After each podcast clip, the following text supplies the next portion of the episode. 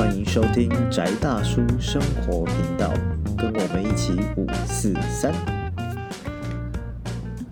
好，那呃，很高兴在空中跟大家再见面。好，那我们我是 UZ，哎、我是 Jacky，我是阿威，哎，那我们上次谈到的是那个 Jordan Peterson 这位心理学教授他的一些学说理论，然后还有他在呃一些社群媒体跟呃 YouTube YouTube 上面的一些呃谈论一些言论。那我们其实觉得相当有兴趣啦，相当有意思，所以说我们呃会再花一集来讨论他相关的东西。那我们上次提到的是有关于他在一些呃呃性别或是在呃神话一部一一部分的一部分的理论。那我们这次会继续再往下走。那我们上次最后是讲到那个呃那个小小木偶的故事，对对对对对，因为其实他，我那个时候会跟 UZ 提说，嗯其实那时候是跟 UZ 请教，嗯哼，因为我从他这个故事开始发，他是说以小木偶这个文本为基础，嗯，然后开始衍生说，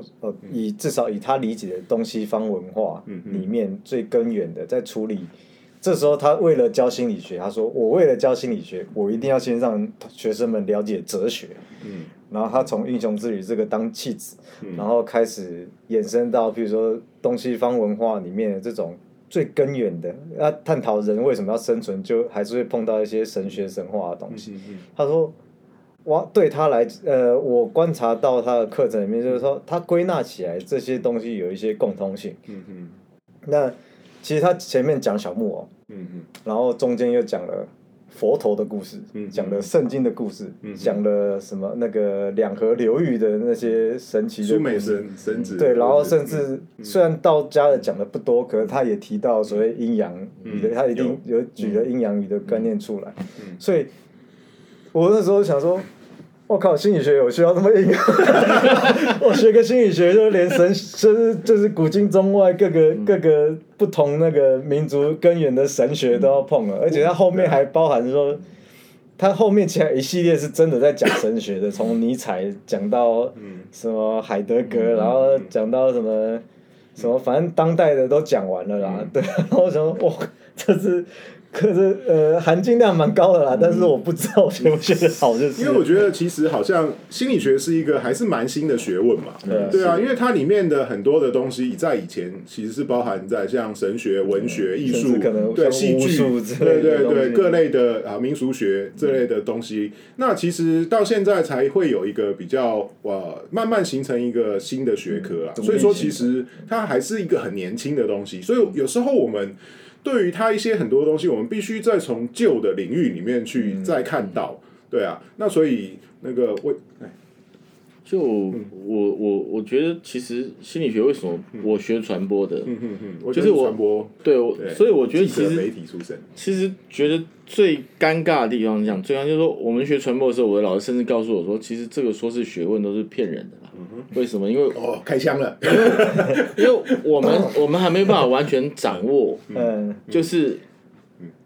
因为传播学在追求一件事情，就是影响受众的行为。嗯嗯嗯，哦，那其实这个是人类长期以来追求的目标啊，就是以政治工作来讲，所以像媒呃传播学，它应该算应用心理学嘛，哎、算算这其。中一个看一个观点，哎对对对，就是说，我们用心理学，我们我们透过心理学去了解，我做什么动作会让别人做出我要的动作。很特化的一个学问，就对对对。对对对，其实传播学是这样的东西，但是因为载体的不一样，嗯所以其实现在这个事情就乱套了嘛。嗯嗯哦，为什么？因为以前是只有官媒，嗯嗯嗯，哦，然后我们就福音了那个呃戈贝尔先生的定律，哦，我们只要重复的诉说，人就会按照我们讲的东西来运作，哦，对，但是因为现在没有办法控制散布媒体的方式，所以它就变了。但是我觉得这才是我们能够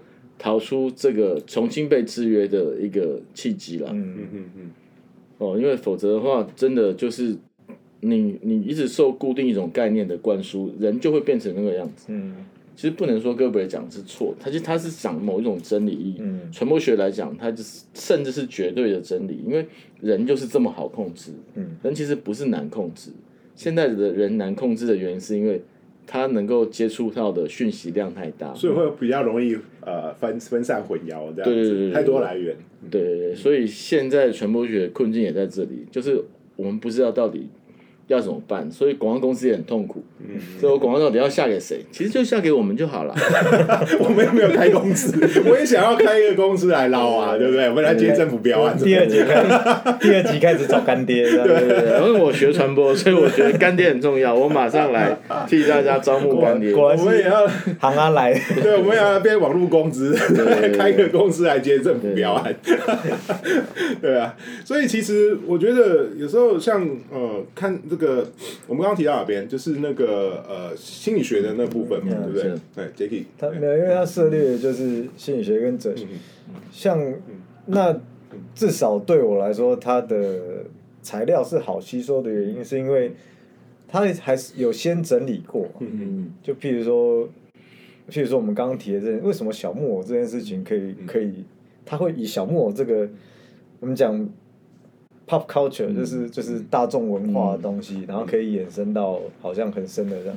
他说，他说因为人的人的怎么讲根源，但这个可能我讲法会太过武断，就我们心里就是需要那个东西。嗯嗯嗯。英雄神话像刚好今年今年那个那个 Jeffrey Campbell 的那个、那个英雄之旅的书重版，然后他的书一直都，因为立序好像没什么别的书。对，然后我就可是 可是我之前要买买不到啊。哦，对，就在买新版，新版涨价，每年重版就。可是另外另外是很有趣的事情，是我跑三间书店，嗯嗯，英雄之旅》这本书全部都放在艺术类的，哦，然后他是属于编辑呃编剧。嗯，那个对，因为那个因为现在就被好莱坞啊对当成前面千面英雄，对现在不好意思。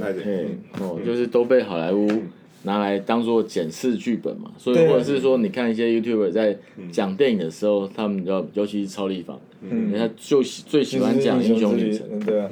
那其实讲白了，那个小罗伯道尼的钢铁人，他自己的故事跟他那个时候跟钢铁人重叠的故事，就几乎几乎完完整整的，就是前面里面讲的那个英雄之旅里面的那个那个流程跟过程这样子。那不过我倒是很有趣的是说，那个时候会跟 UZ 或者是跟威哥讨论，是因为他既然在这一块的时候把东西放，我那时候觉得很冲突的，比如说对于世界或是神的认知，嗯，就莫名其妙好像有点统合起来。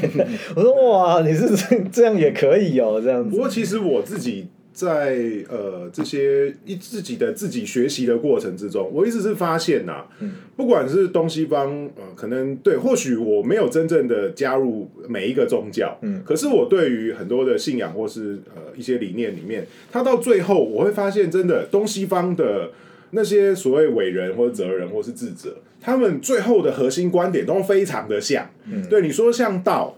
然后像真理，像根源，然后像所谓的呃、空，对，或是他到最后，他都会有一种我们非常很，就是那种你无法言语，但是他会觉得他有某一种程度的相似性的东西，嗯，对啊，就是我我只能说，这个世界是人人一呃所有的文化嗯嗯，都在试图追寻到根源，对啊，然后他们有追寻到人都发现它是不可描述，嗯嗯嗯，对，所以每个人只能用他不可的说，对那边就是语言跟对。语言是有限制的、啊，就是啊。语言本身是一个本身就很破碎的载体，所以才会误解。嗯嗯嗯，对，但是人类文化有的时候因为这些误解会有突变，才会有进步。嗯嗯。哦，我觉得这个是本身设计上面一个比较有趣的东西啊。如果我们从神话学来看，因为其实所有东西，比如说，OK，好，现在很流行说啊，那个圣经是因为抄苏美文化的，嗯哦，然后对啊，但当地的其他的，对我神话哦拼装成的，有这很多是有这些说法了。对啊，但是就是说，回到一个糟糕，演上，回到一个更迟早的事情啊。回到一个更原始的点，你去看的时候，你就发现其实没有嘛。我们如果单纯的不要把旧约圣经当成所谓的神学性书籍，它其实把它当神话它更接近是一个，就是类似神话的历史书籍，嗯嗯对不对？那那就是这些人经验到的事情的记载嘛。嗯对，那它牵扯到几个重点，更何况我们不要忘记，现行的所有圣经都是经过删改的。嗯嗯哦哦，是不管它的来源再神圣，是再什么伟大的先知写好了，对不对？那是谁印的？谁决定要印成这个样子的？对不对？其实以我当过编辑这么多年的立场，我只能跟你讲，哎，有个伟大的编辑哦，对，这个编辑决定这个故事得长这个样子，嗯嗯嗯哦，对不对？哦，那那所以所有的神话也是都删改过，但是它删改目的就是为了方便更多人可以了解这个精神的缘由。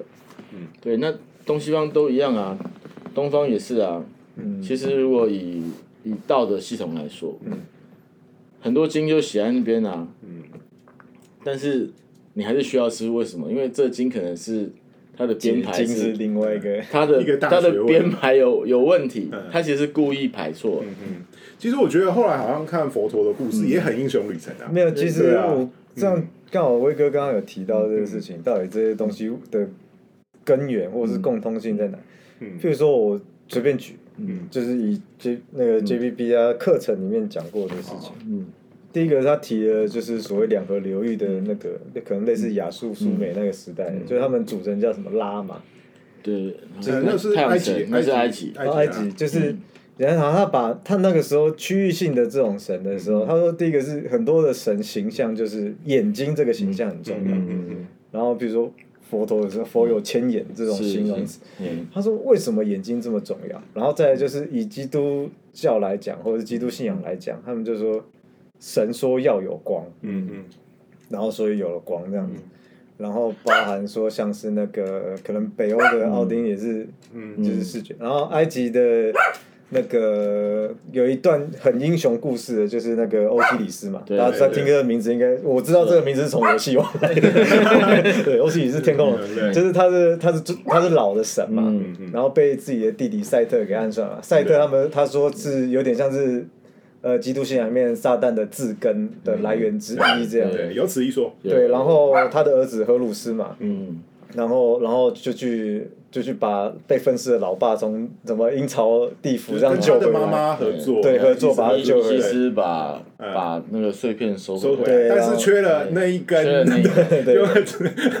对那个嗯。其实我觉得缺那一根也是有它的意义的，对。就失去了它原来那个的是力量的。权权柄或力量这样子，但是他的由他儿在他儿子身上重新体现一个真神的，那那为什么？第一个是说他说很奇怪，而且荷鲁斯，再来是埃及文化里面荷鲁斯之眼是一个很重要的一个符号，对，就他说为什么这么多的的文化里面，在对于神性的描述里面，视觉这件事情那么重要？他说，因为在第一个是视觉，第二个是就像以基督教来讲，他说神说要有光，所以有了光，所以说这件事情很重要。嗯。然后光是什么？光光就是我能够看得到，嗯嗯。然后我看得见，我还能讲得出口。嗯。那我讲出口要干嘛？我讲出口要让大家知道我看了什么。嗯。其实这个在在古早社会，而且以比如说以原原始人的社会里面，你敢踏出那个我们就是生的火堆的照亮照明范围外面去探索，是很危险的，是很危险的。而且探索到之后，你还能把你探索的结果回来告诉你身边的家人，告诉你的族人，告诉你的部落说。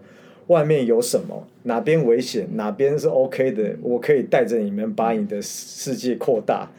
那个是一件很勇敢而且的事情，而且那个是就是一个很神性的事情。能做到这个事情的人，就是接近什么叫？所以就是你接近了真理一步，嗯然后你还能够把那个真理的模样很完整的传递回来给其他人知道，让其他人也都一起前进一步。嗯，那他说，呃，我不能说这个铁经是对的，只是他在整理这个观点的时候，好像他把这些里面的主轴归纳成像是这样的论述。嗯啊，这个我是可以接受的，而且是某种程度上是还蛮感动的啦。就是因为某你，譬如说，尤其跟也可能知道我以前是无神论者，碰了怪力乱神之后，才开始重新带坏哦对对对，不好意思好啊。我我带坏你，不好意思，对啊，我记得以前最早开始的时候，好像就是你对对这些完全就没有太宗教之类的东西都对啊，好像是我们那时候在开始聊塔罗，嗯对对对，后来慢慢而且那时候我还是很铁齿啊。对啊，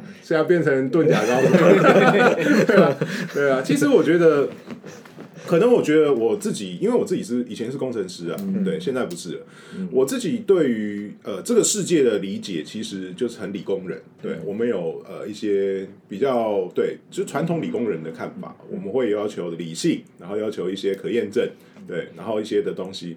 那我后来慢慢是觉得说，我自己在生活有些体验之后，我想要找另外一个看世界的方向。那或许这也是我的英雄旅程。对，或许我目前还不是英雄，但是我希望我在路上对，嗯在路上。那我会找另外，因为我受到挫折 也是有对，然后我坠入黑暗中，然后我有慢慢试着用另外一些角度跟跟方向。然后我想获取一些不同的经验跟力量，然后重新让我重新再回到世界，或重新开始新的呃旅行。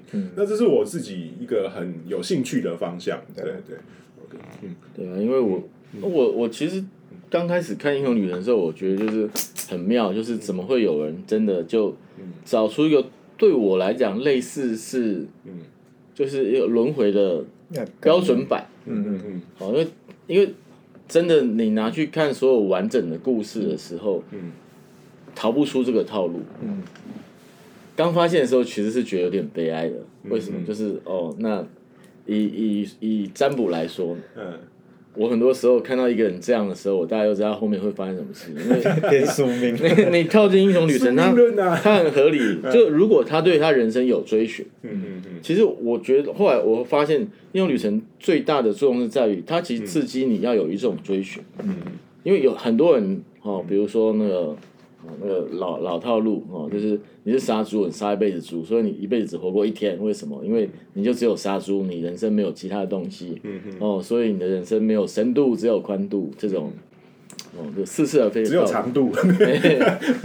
哦，这种似是而非的道理、哦，但是我觉得那个其实最大的问题一直出现在就是，其实追追寻是人生很重要的事情，嗯嗯也是真的人类文明之所以可以继续演化。嗯嗯哦，或者是累积，就像刚才讲的，就为什么我踏出这个舒适舒适的火圈到外面，还能够活着回来告诉别人，在火圈以外那个黑暗世界里面有什么，是很重要。为什么？是因为人类文明之所以成为文明的过程，就在于这个有人代替了其他人去做了探险，嗯嗯然后回来把这个内容传述、描述给其他还没有探险过的人，让他们知道哪边是安全的，或哪边是危险的。嗯嗯嗯，哦，那虽然当然中间也不乏胡乱呐、故事就是要加油添醋哦，才对会。哈，那最最有名的胡乱故事就是那个《马可波罗游记》嘛。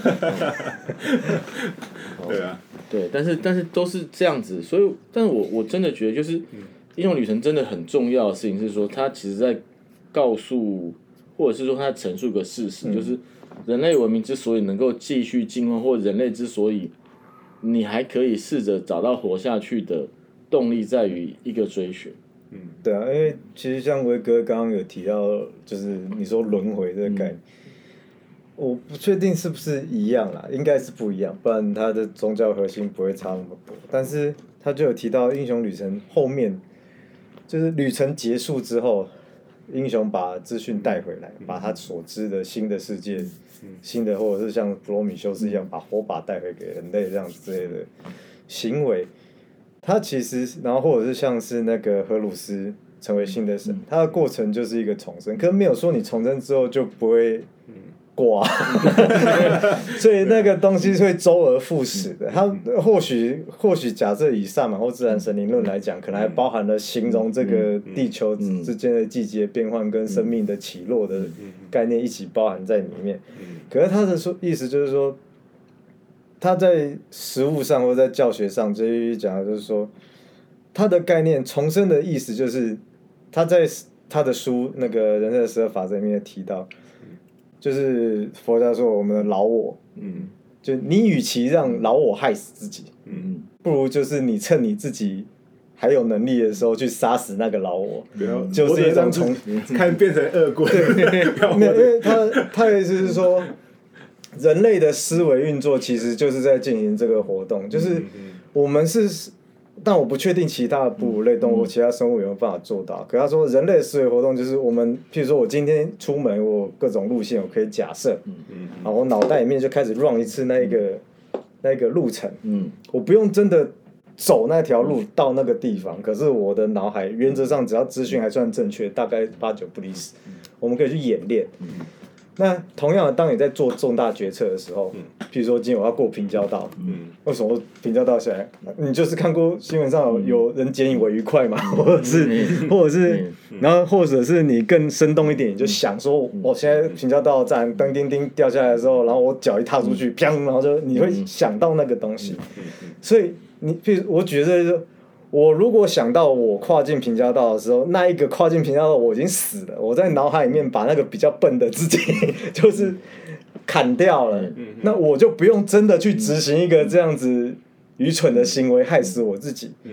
那他说这个东西，呃，我不能说一定是对的，或许有些宗教主轴的人没有办法接受的观点，可是至少以他解释心理学的概念来讲，就是这个东西就是重生的，他对重生的解释，所以你不用搞到好像说我为了拯救世界，所以要死一次活一次，而是你每天的。你每天的思维，每天做每一个小小的决定，其实你都在进行这样子的类似这样子的流程或步骤。然后这个时候才引导到，比如说像我们之前讨论的，就是有关说他有一些人的十二法则里面有一些原则，什么要说实话，我尽量不要说谎，因为这一些小小的原则都会影响到你能不能完成这一个重生的循环，然后走到更。原则上它，我觉得它定义的人就有点像飞轮啊，就你前面都一直在做一个同一方向的累积，而且你会希望这个方向是对的。因为我听到他提到一个，就是像刚刚 Jacky 讲的，就是说要说实真实话、真实语，或是做真实的事。这这个理论观点，我觉得他我有看到他呃提到这部分，因为他好像提到是说呃尽量呃不要说你觉得是你知道是错的东西，然后也不要做你知道是错的事情，因为会造成你内在的分裂，嗯。然后这个分裂会持续的扭曲你，让你失去力量。嗯。我觉得这这是一个呃让我自己觉得很 很很感很受用的一个技术一个东西啊，因为其实我知道说人呐、有时候难免会做这样的事，就是说他可能没有办法说真真实的语话，然后他可能会像我自己，我刚刚提到说，呃，我每年的一个生日愿望都是，我希望今年可以不要为了保护我自己而说谎。对我，我会觉得，因为我还我还是有弱点跟软弱的部分，嗯，那我必须可能靠这个，那但是我会觉得持续的做这件事情是让我自己更分裂，跟更更持续的没有办法再往前走。嗯，那他有提到说，你就讲真实的话，你就做真实的事，然后看事情会怎么变化，嗯，然后他会有，他会出乎你意料，嗯，那。呃，我觉得这是一个很很不错的一个观一个一个说法，我会觉得这是我们可以去试试看的。嗯那呃，以以东方修炼来讲，其实这个说法非常有趣。我说有趣是在说，呃，语言是我们就像刚讲的，圣经看到有神仙讲话了。其实这个世界上最刚开始出现的东西，绝对不是光，是声音。声音，哦，所以为什么讲话很重要？那为什么讲真实话很重要？是因为它是你进入实际世界的第一个管道。嗯所以在东方修炼过程当中，为什么可能我们会透过念咒语，嗯或念经文？嗯嗯那是因为那个是我们典范过的结论，它是一个典范过的真实。嗯嗯那透过这个典范过的真实，其实是我们在累积我们进入真实世界的强度。嗯嗯哦，所以为什么呃念经会有用？我个人的解释是这样。嗯嗯哦，就是一般人其实真的，你说你你你想你要不讲谎话很难，为什么？因为你如果我我可以我不怕死，我不要为了掩掩饰我自己去讲谎话。可是我有弱点，我有家人啊，我有我喜欢的人啊，他们可能也可能要避免不要伤害别人，对或是或是或是获取利益都有可能。对，或者我的立场嘛，因为我我总有一个我我我站着的地方，我为了要维护脚下这块地，如果必要说谎的时候，人是一定会说谎，甚至有时候他也不是真的是说谎，他只是不表达。对。对对，他就是没有把是这个不话讲出来。表达本身，其实它会扭曲你存在的空间。嗯嗯嗯，就是人为什么会做出很多歪七扭八的事情？有的时候是因为我们没有处在真实的世界里面，嗯我们处在我们自己的幻觉里面。嗯就好像上一集我们讨论的，为什么我讲 A，这人家他要干我，他就拼命讲 B，嗯，为什么？因为其实嗯，你们世界是不一样的，我们是，其实这是 对我世界的认知是完全三观不一样样的。对，就是他其实我我相信人会碰到第一个多重宇宙，其实是这个。嗯。哦，就是我们我们认知的，或比如说我们讲佛陀法句经讲的第一句话，嗯。哦，就是我的世界是我想的，嗯嗯好、佛一开始就定义了这件事情，嗯。哦，就是佛很清楚，每个人其实都活在自己的宇宙里面，嗯。小宇宙，哦，就是我的小宇宙，我我认识我认知，比如说 OK 好，我今天就认知电视里面这个大正妹是，哦，我公主对不对？她的奶是真的干嘛的？可是可能真的我认识他以后，他脱下来那个是脱出来，或者是里面是细胶什么。例子要这么，对没有没有，举个就是普遍级的例子，其实就是像我们出去吃饭，嗯。哦，我觉得这一碗汤是淡的，嗯。呃，尤其觉得这碗汤是咸的，嗯。就是你你觉得这碗汤是甜，就跟我们以前看那个什么国文课本，国立编译馆、殡仪馆不是，嗯，那个那个是什么？一张什么绿格子的布，有人说是绿豆糕什绿。豆糕，对对对对可是我觉得这个 JPP 提出来提讲也是很合理，因为那个跟认知有关，认知会影响到你心理。然后，所以为什么呃中文翻译书这一章节标题，我觉得倒是比较软了、没有像粤语讲那么硬，就是他说呃讲实话，或至少不要说谎。嗯嗯那就像刚刚两位前辈讲的，就是就是，因为你说话的过程是，除你我们都以为说话是一个单向的表达，我们要讲给人家听。可是他的，可是 JB 的观点是说，说话的过程其实是，就像辉辉哥讲的，是在建建，同时在建构我们对于这个世界的认识。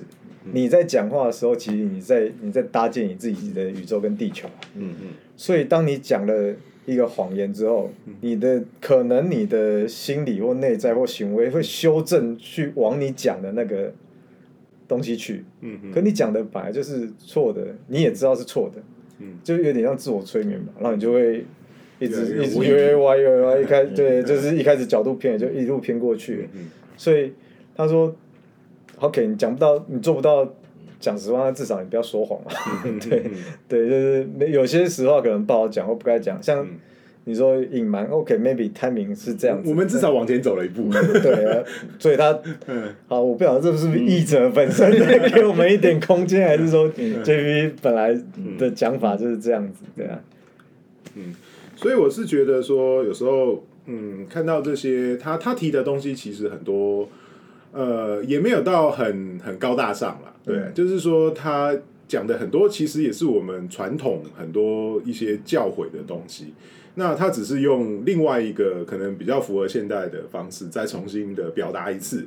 那看了很多他的他的一些呃演讲，或是他的他的影片的东西，我是觉得，嗯，他也提到说，在在小孩的教育，对对对，就是说他认为说，呃，我们就是不要，呃，它里面有一张是，呃，小孩在荡秋千或者在玩耍的时候，不要去干扰他，他好像有一对章是意思是说，嗯，不要让你的小孩做出你会讨厌他的事啊，情。对对对对，还有这个，因为如果连你身为父母都讨厌他的话，那就完，你那你怎么去确定说这个世界不会排斥你的小孩？嗯。你应该是协助他准备好面对这个世界，结果连你都对他产生了反感跟厌恶，啊那还有谁要帮？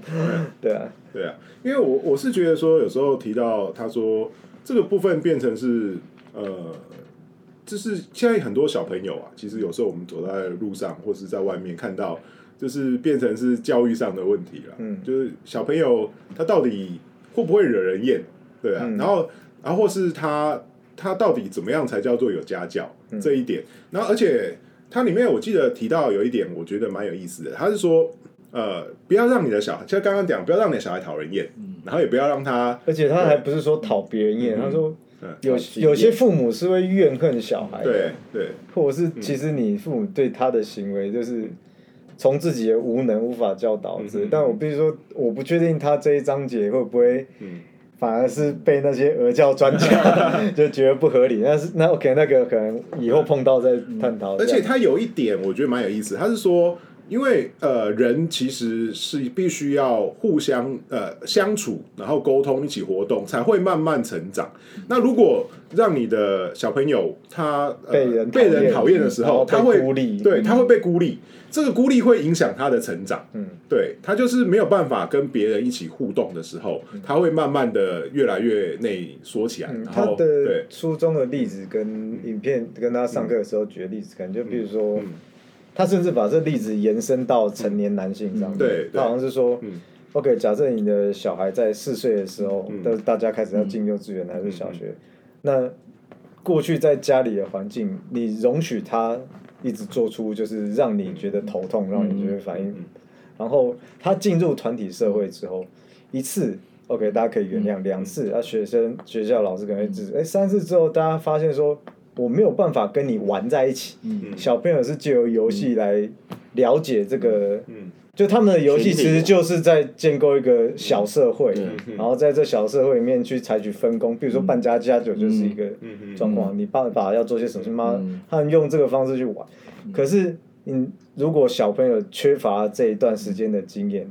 他就他玩不到，他没有办法得到那个进入这个社会的第一块踏脚石。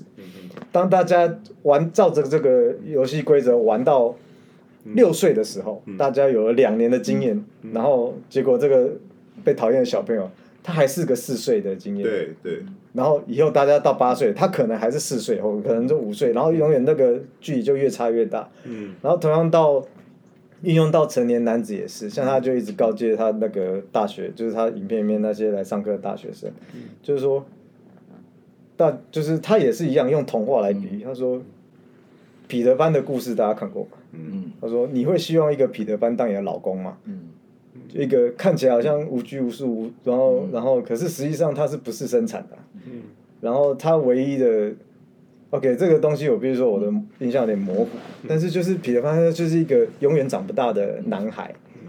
那呃，小飞侠故事里面比较悲惨一点啦。长长大成人的人，他所面对的东西叫做死亡。就虎克船长，他的为什么鳄他最害怕的鳄鱼是肚子里面有钟，钟代表什么？他那个就是时间。对他长大成人，他就要面对说他每一秒都在步，就是前往步入死亡的过程。那彼得潘拒绝这样的一条路，他就永远都是个小男孩。嗯。但是永远都是个小男孩，但是温蒂要长大，嗯所以他这个你是这个东西是永远都不可能有有结果，只是拍起来已经算温馨的这样。所以他就说，呃，如果我们是尤其我们三个直男，就是嗯我们要这就是一个理想的男性，你不能让自己一直处于那种男孩的状态。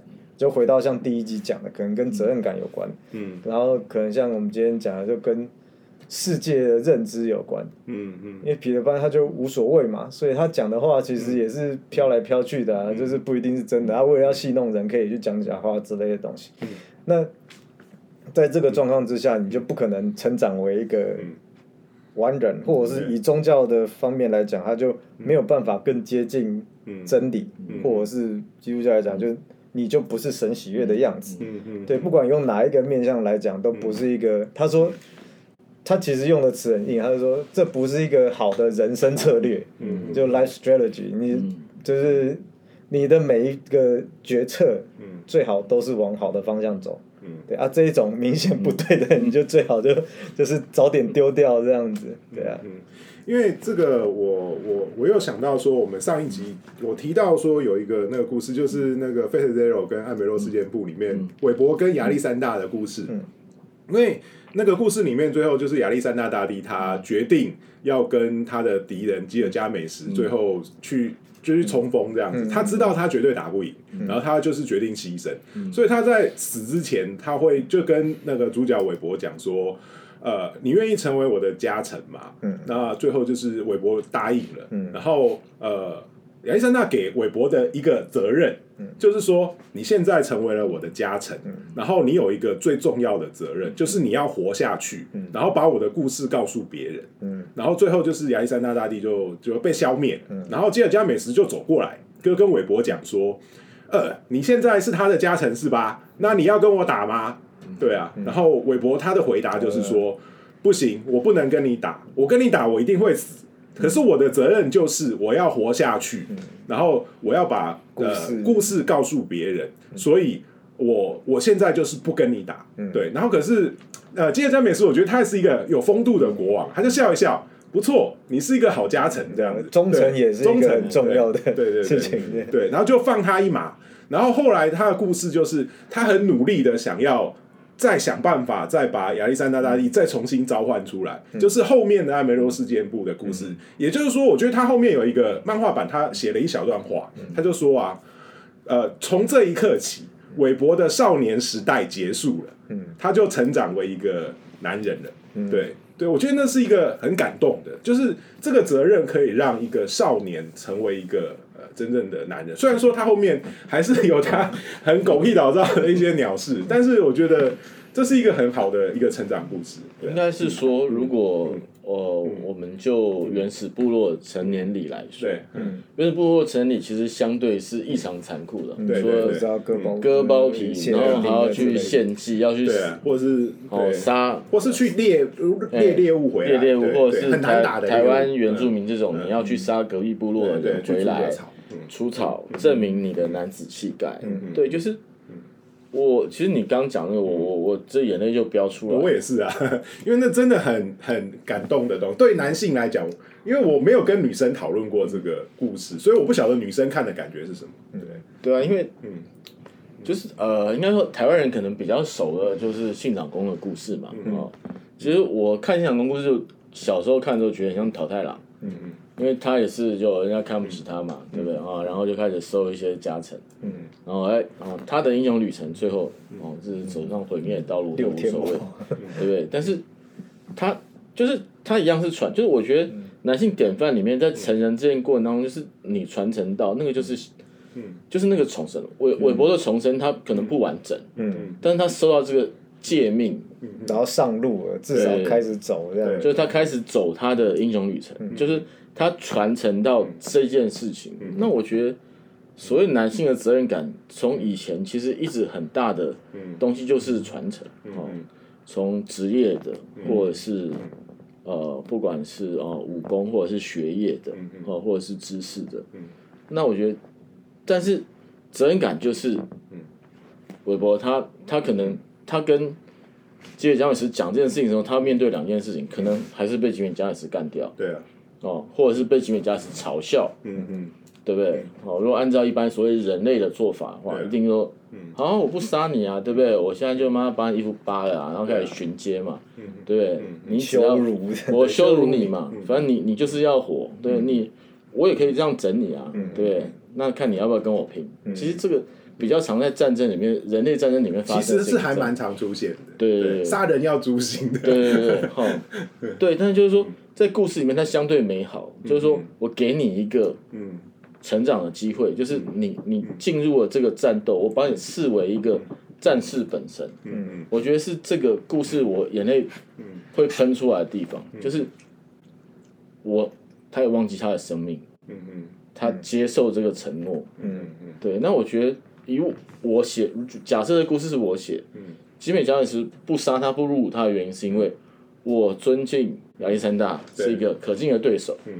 哦，虽然说你被我干掉，嗯嗯。但是我不会抹杀你存在的事实，嗯嗯。哦，但这这毕竟就是类似神话或故事的地方，嗯。哦，因为在真实人类世界里面，对不起，我们就是，除非两边都是可敬的英雄，对对对对，哦，所以所以我我一直觉得日本战国武将相对还略值得尊敬的地方是。就是他们知道东西是有极限的。嗯。哦，不像很多彼此文明之间的争伐，那个就是消灭对方所有的存在的记录。嗯嗯，哦，就是这种文化霸权，我是个人比较不舒服啊。嗯嗯嗯。嗯因为我我记得我那时候看《三百壮士》，嗯。对对，就是我们那个三百那部电影，嗯。呃，它里面有一段是提到那个薛西斯对那个里呃尼利奥纳多，嗯对他的就是呃斯巴达国王，他们那一段就是在讨论，就是说，哎。呃，薛西斯对利奥纳多他的承诺就是说啊，你只要臣服于我，嗯。啊，你的斯巴达会更强大，嗯。然后我会让你呃成为这也是大家都知道的后世可以传，只要你臣服于我，你就跪下来就好了。然后可是里奥纳多他就是呃，他就是拒绝，他就是我拒绝臣服。然后薛西斯很生气，他的他的说法就是这样：我要让斯巴达变成平地，然后所有的。历史记录里面将不会再有这个故，这是你们的记录，就是完全这个对杀抹杀你的存在，这是一个很呃很可怕的一种做法，就是它不只是消灭你们的生命，它消灭你的历史，它消灭你所有存在的记录，让呃永远不会再有人知道你们。对啊，这个是比实际物理上的消灭更可怕的消灭。对啊，嗯，因为这就是把你的神性抹灭嘛。哦，因为回到比如说，看可可俱乐部，讲可爱一点，啊，对不对？可可俱乐部讲过嘛，就是全部都这个人全部消灭，消就没有人被记得你的时候你被遗忘，你就完全不存在。嗯嗯哦，那其实，在神的世界里面来讲，不管是萨满的，或者是东方的、西方，其实都一样。其实神也神也在追寻他的生存。好像可以开局来说你也盖曼的 美国众神可以啊，对啊，对对对对对对，这其实也是好，先挖个坑，那下一集就讲美国众神。好，我会去翻书。对，把书掏出来。那其实我觉得，有时候我们在讲到永生这个观念，也蛮好玩的。就是其实人呃，人理物理上是不可能永生的，但是有一些永生的方法蛮好玩的。呃，有一个就是类似席名制，嗯，对我可能是什么一代目二代目，对，这是一种让我的呃精神跟我的记忆传，尤其在日本的很多艺能，就是技术界对他的匠人的精职人匠人的的传承方式。那基本上这个就永生了，哎，不能讲一直真的永生啊，至少长期延就长了，就是延延延寿了，对啊，那算延寿。对，那像有时候很多英雄的故事里面，就是说，好，我现在永生的方法就是我完成一个伟大的工业之后，让后世所有的人都记得我的存在，就是他们只要啊、呃提到想到什么，就会想到啊，这个人他曾经完成了一个什么伟大的事业。那我只要在他们的想法跟他们的记忆之中，永远都有这个印象的时候，我就永生了。嗯，对啊，我觉得这也是一个英雄他完成他。好，我现在用一个比较批判的观点，不是批判我们刚刚的讲法，就是说，我从一样从 JB 给我的启发开始，我想说，哇，西方它怎可以从东西方中间抽这么多东西出来？可是东方的东西其实相对来讲材料是少的，但一一方面它所处的学术环境，我们下次来讨论东方人。对，可是他毕竟是有碰到那个道道家之类的东西，那可是我们三个都算大 在验道啊。对，那只是说，我那时候就想，就就想到一个问题，诶，那东方的神话，OK，先先先不不讲有关于政治敏感，就是它这整个泛华夏文明的神话有什么？嗯。然后我想一想，想来想去很难想，然后终于去买一本给小朋友看的那个什么中国神话故事，然后里面其实到很后段，就是假设以，譬如说魏晋南北之后，宋朝之类的东西，它开始就是比较很人性化、拟人化的一些仙啊、怪啊的故事居多，创世神话反而是偏，就是相对乱，然后然后有点不好整理。但是我唯一想到的就是我们小学好像课文那个时候还有收夸父追日，嗯嗯然后就我就问朋友，开始到处问朋友说，然后记得有问过 U 嗯，有，我说夸父追追日到底给你什么样的印象？然后大家，然后大部分人想说，哦，就是不要不自量力啊，干嘛这些东西嘛。我不确定现在教育部的成语字典的的定义是什么，但是大部分的给我第一个反应就是，啊，就是就是要量力而为啊，不要去做那么愚蠢的事情，追太阳。然后想说，不对啊！如果以神话学来讲的话，这东西这故事好像有些点我就是挖不到。嗯。然后我终于，然后我上网打一打“夸父追日”，然后繁体中文网站，OK，OK，OK，然后发现说哦，就是还是有小学有些老师会导读，就是请学生写心得，哎、还放上网，可能就是学校网页这样。OK，至少他们后面定义叫做悲剧英雄，好像有个崇高的目的，但是你没有达到。我说还是怪怪的，就是到底是哪里怪，我说不上来。嗯。然后我自己定义，我那时候觉得我是被雷打到，虽然说不是结论不一定对，我想说，哦，所以我们其实很缺神话，嗯。就是我不确定大家感想是不是跟我一样，但至少在我生长的过程里面，我神话是来自于《圣斗士星矢》啦，《神堂教父》啦，然后《七龙珠》啦之类的东西。可是你说，至少以我的语言表达的神话来，以我会的语言，不管是台语还是还是所谓的中文来讲，可以的东西是少的。其实我们有很多忠孝节义故事，对但是但是对那是另外一种。对，那可是后来我发现说，假设我把夸父重新用类似嗯坎伯神话学解构的时候，嗯。他是一个部族之首。嗯。他去，他不是每一次看到太阳在那边，他要去追，他是因为太阳太烈了，嗯。他的人民活不下去。嗯那我觉得这第一个就是他是一个有肯扛责任的领袖，嗯然后再来就是烈阳这个东西，像我们学道家都知道嘛，就是阳阳气抗击就是一个。就是一个很不好的象征。啊，为什么不好？因为他在假设我们以社会制度来讲，他搞不好在影射叫做暴政。嗯对，因为阳阳就代表制度嘛，阴可能代表可能性，可代表代表混乱。那阳到了一个极致，就是不可动摇，而且它坚固不化。那以统治阶级来讲，搞不好就是搞不好他在隐喻，权，对他就是在隐喻一个嗯。小部族的首领起身反抗暴政的故事。OK，这是一个隐喻这样子。然后再就是他跑的过程，呃，好喝干了什么什么大泽水干嘛？河路上的水这样子，对。对。然后，而且都没有放弃，就中间他面临了两次死亡。其实这故事，好，我不好意思，这一定不知道会不会延上，就是这跟基督的故事不像吗？你明知会死，就你明明知道不会不一定会成功。先不要讲会死，荷鲁斯的故事也是一样，他打他叔叔的时候就直接掉一只眼睛，就一只眼睛被他叔叔挖出来，嗯那个是接近死亡的考验。可是他们都没有这个路是对的，我只能走下去，这样不走我的主人会死。可是夸父唯一的差别就是他没有成功，嗯嗯他没有成功的原因是他没有成功就是力竭嘛。嗯。可是故事的结尾是他把他的手杖抛出去，嗯。嗯然后插的地方变成桃林嘛，嗯。然后他的什么血液变成了令河川还是什么东西。就变河川嘛，然后身体变成土地嘛，对，那就像那个威哥讲的一样，他这个故事有没有传承？有啊，他喝干的黄河水，喝干了什么渭水水之类，搞不好是另外一个前人、前一个巨人或夸父的尸骨变成的。每次他们都追不到太阳，可他们后面的人都可以借着他，慢慢的去往那个目标前进。所以我觉得这个故事是超感人的。其实它是一个，它是一个，一个是他有可能是反抗暴政，就跟你说威从这么古早的文化，就跟你说威权这个东西是是应该是不合理的，是你应该抵抗。然后再就是。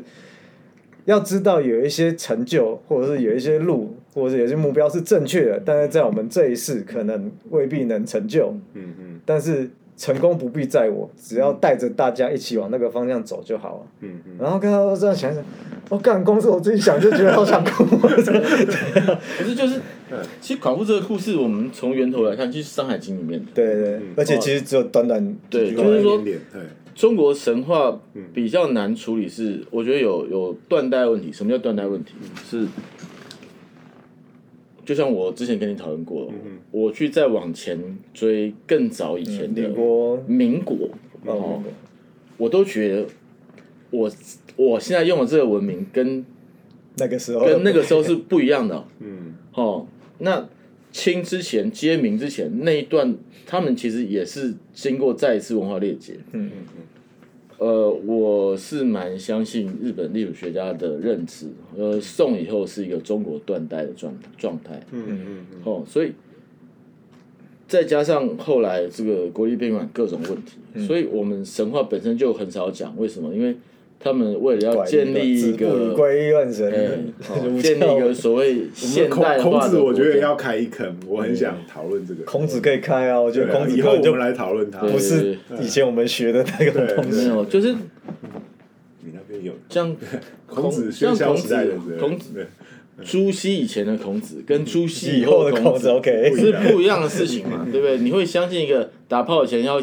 跟祖宗上香说，我不是为了享乐哦，我是为了繁衍后代，所以所以报告祖先，我现在去打炮啦，哦，把香插着，然后去打炮。你会相信这种人讲的东西吗？我是不相信的。哦。哦，但是就是同样的状况，所以我们在神话上面被大量的削弱了。嗯嗯，对。啊，他们只保留了物理性上可以被解释的东西，然后精神上的解释面基本上都，我可以讲不存在啦。对啊，因为你比如说要讲比较完整、接近英雄历程的中国神话，我脑子第一个想到其实是吕洞宾，啊，哦，对，他的故事也相当好哦意，思。它是非常符合，嗯。而且吕洞宾最巧妙的地方是他是有结尾的，嗯嗯嗯，哦，它是有结论的，嗯哦，但是他那个结论不是成仙这件事情，嗯嗯。对，所以我觉得以神话来讲，其实中国本身发展的很完整。嗯。嗯。哦，包括英雄历，它甚至其实你真的要解释的话，其实是超越英雄历程的，因为它有成功之后的事情，跳脱三阶外，不在五行中的，就是还有续这样集，就对。就是所谓道家的精神一直在追的是这个，就是我如何从这个生命的，我我除了要挣扎着活着，活得好，活得快乐之后，我自在长征。对哦，自在长生的更高级其实是逍遥。嗯嗯嗯。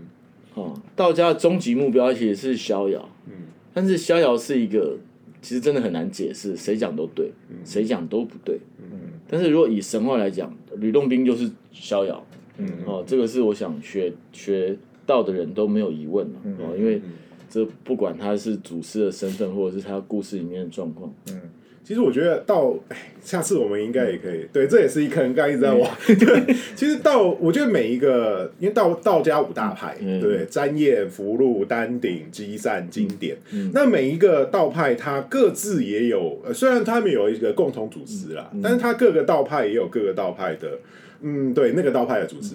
那每一个道派它有不同的呃一个典范，对他其实他呃借他也是一个，反正因为五五大派就是五五条道路走向道不同的方向，其实跟佛家一样，不同的根器的人有不同的走法。那我觉得他可能呃每一个道派的人他会有一个呃，就是我刚刚讲典范，那像呃他也会。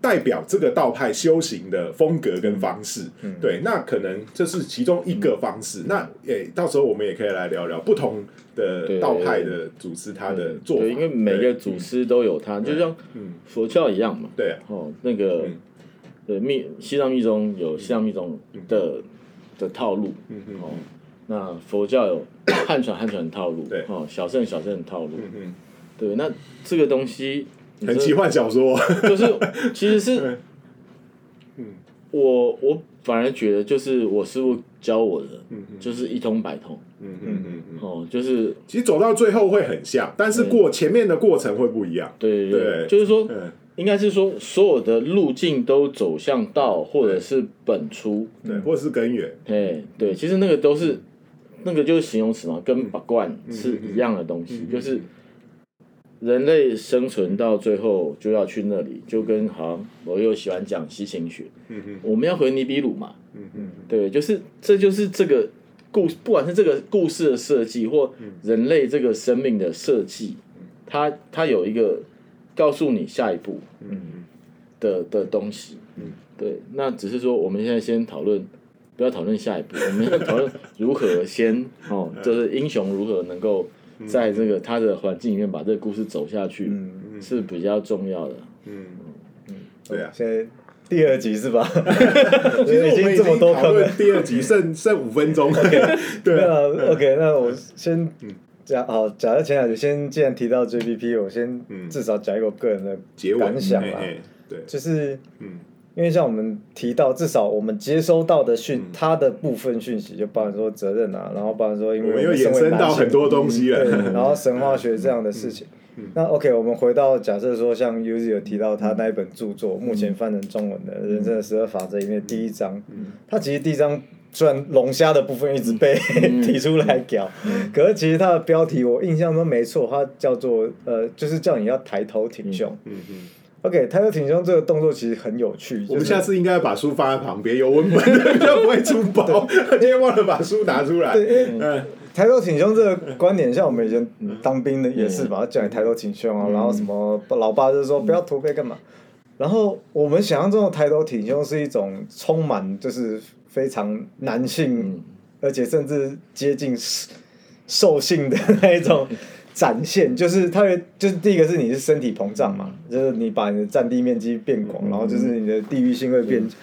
然后像某一些我邪派 A NLP，就他说哦，这种是所谓的那个 dominant posture，就是比较那种有侵略性或主导性的姿势。可是 Jordan Peterson 有一次在他北欧的巡回演讲的时候，他说他说我要提的不是这个，他说当你把你的头抬高，你的胸打开的时候。你身体不是变宽的，而且像是一般所谓的挺胸的时候，其实你的手肘应该是会向后的，你的手掌是会往前的，就是手掌是会往前打开。他说这个姿势是叫是跟我们说，告诉我们自己我准备好了，嗯不管前方有什么状况有什么问题，我都可以撑得住，而不是我很强，我要去打你，要去咬你说你不要来惹我。他说这是一个。接受的姿势，嗯，然后他就说用这个，他好像用这个当结语送给他当天的那个听众。当做最后一个礼物，这样。那我觉得那一段，我不能说我非常的理解他要表达核心什么，但是我比如说听起来蛮温暖的。嗯嗯。那呃，JVP 我为什么会对他的言论至少有一些我没有办法认同，比如说他对一些同性婚姻之类的，他其实也是有一些观点跟我们不一样。我也没有要完全认同他的观点，但是但是不管哪一个观点，他最后告他最后展现的就是一个温暖，嗯。然后我很坚定，但是我不是不能谈，嗯。不能理解，但是有时间我们必须好好的个别针对每一个细节好好的讨论，嗯对，然后让我们更接触真理，而是这个态度会让我们觉得说，哦蛮好的。是可以 follow 的一个一个讯息，这样，对啊，因为就像我讲的，我一直喜欢是他的态度，对啊因为我觉得，呃，不管一个人讲的再对，那个能量冲撞始终都存在，对才是这个意见存在最大的意义。嗯。但是重点是态度，就是到底我们身为人应该用什么姿态活着，嗯。这才是我们一直要追寻跟讨论的事情。嗯。因为我我自己是听到，像我刚刚提也提到说，呃，有时候呃，我有个朋友他另外提了一个看法，我觉得最后我觉得蛮好的，我当做一个结尾好了，就是他有说说，有时候有些人对你跑过来对你咆哮，或是他讲出很多很抱怨的话，或是他对一些呃看法有意见，有时候他不是说。呃，他呃，他除了表达他他的理念之外，其实他也是在表达他的情绪。嗯那我们对于说像这样的状况的话，呃，我们可能可以接呃，可能可以跟他讨论理念，但是我们也要同时包容他的情绪。那我们尽量找到一个可以沟通的点，然后慢慢把它厘清。我觉得让大家能够继续的，就像刚刚讲，迈向根源，迈向真理。那这是我们在这个时代，我们。很希望大家能够继续去做，然后在节目里面，我们也是尽量试着去讨论很多东西。那我们也希望在线，在这个空中或者在线上，可以听到呃更多的讨论跟更多的说法。那我们也把我们所知道的东西传达给观众朋友们。那有机会也希望能够听听大家的看法，这样子。，OK，好啊，不就谢谢了谢谢大家哎突然被 Q 了。好，那我们对尽量少言上。对，那我们希望说好，那下次再见。我们下次看看要挖什么坑，我们以后呃会再。今天已经挖了很多了今天挖很多坑了，我们会继续再努力。好，谢谢大家，谢谢谢大家拜拜。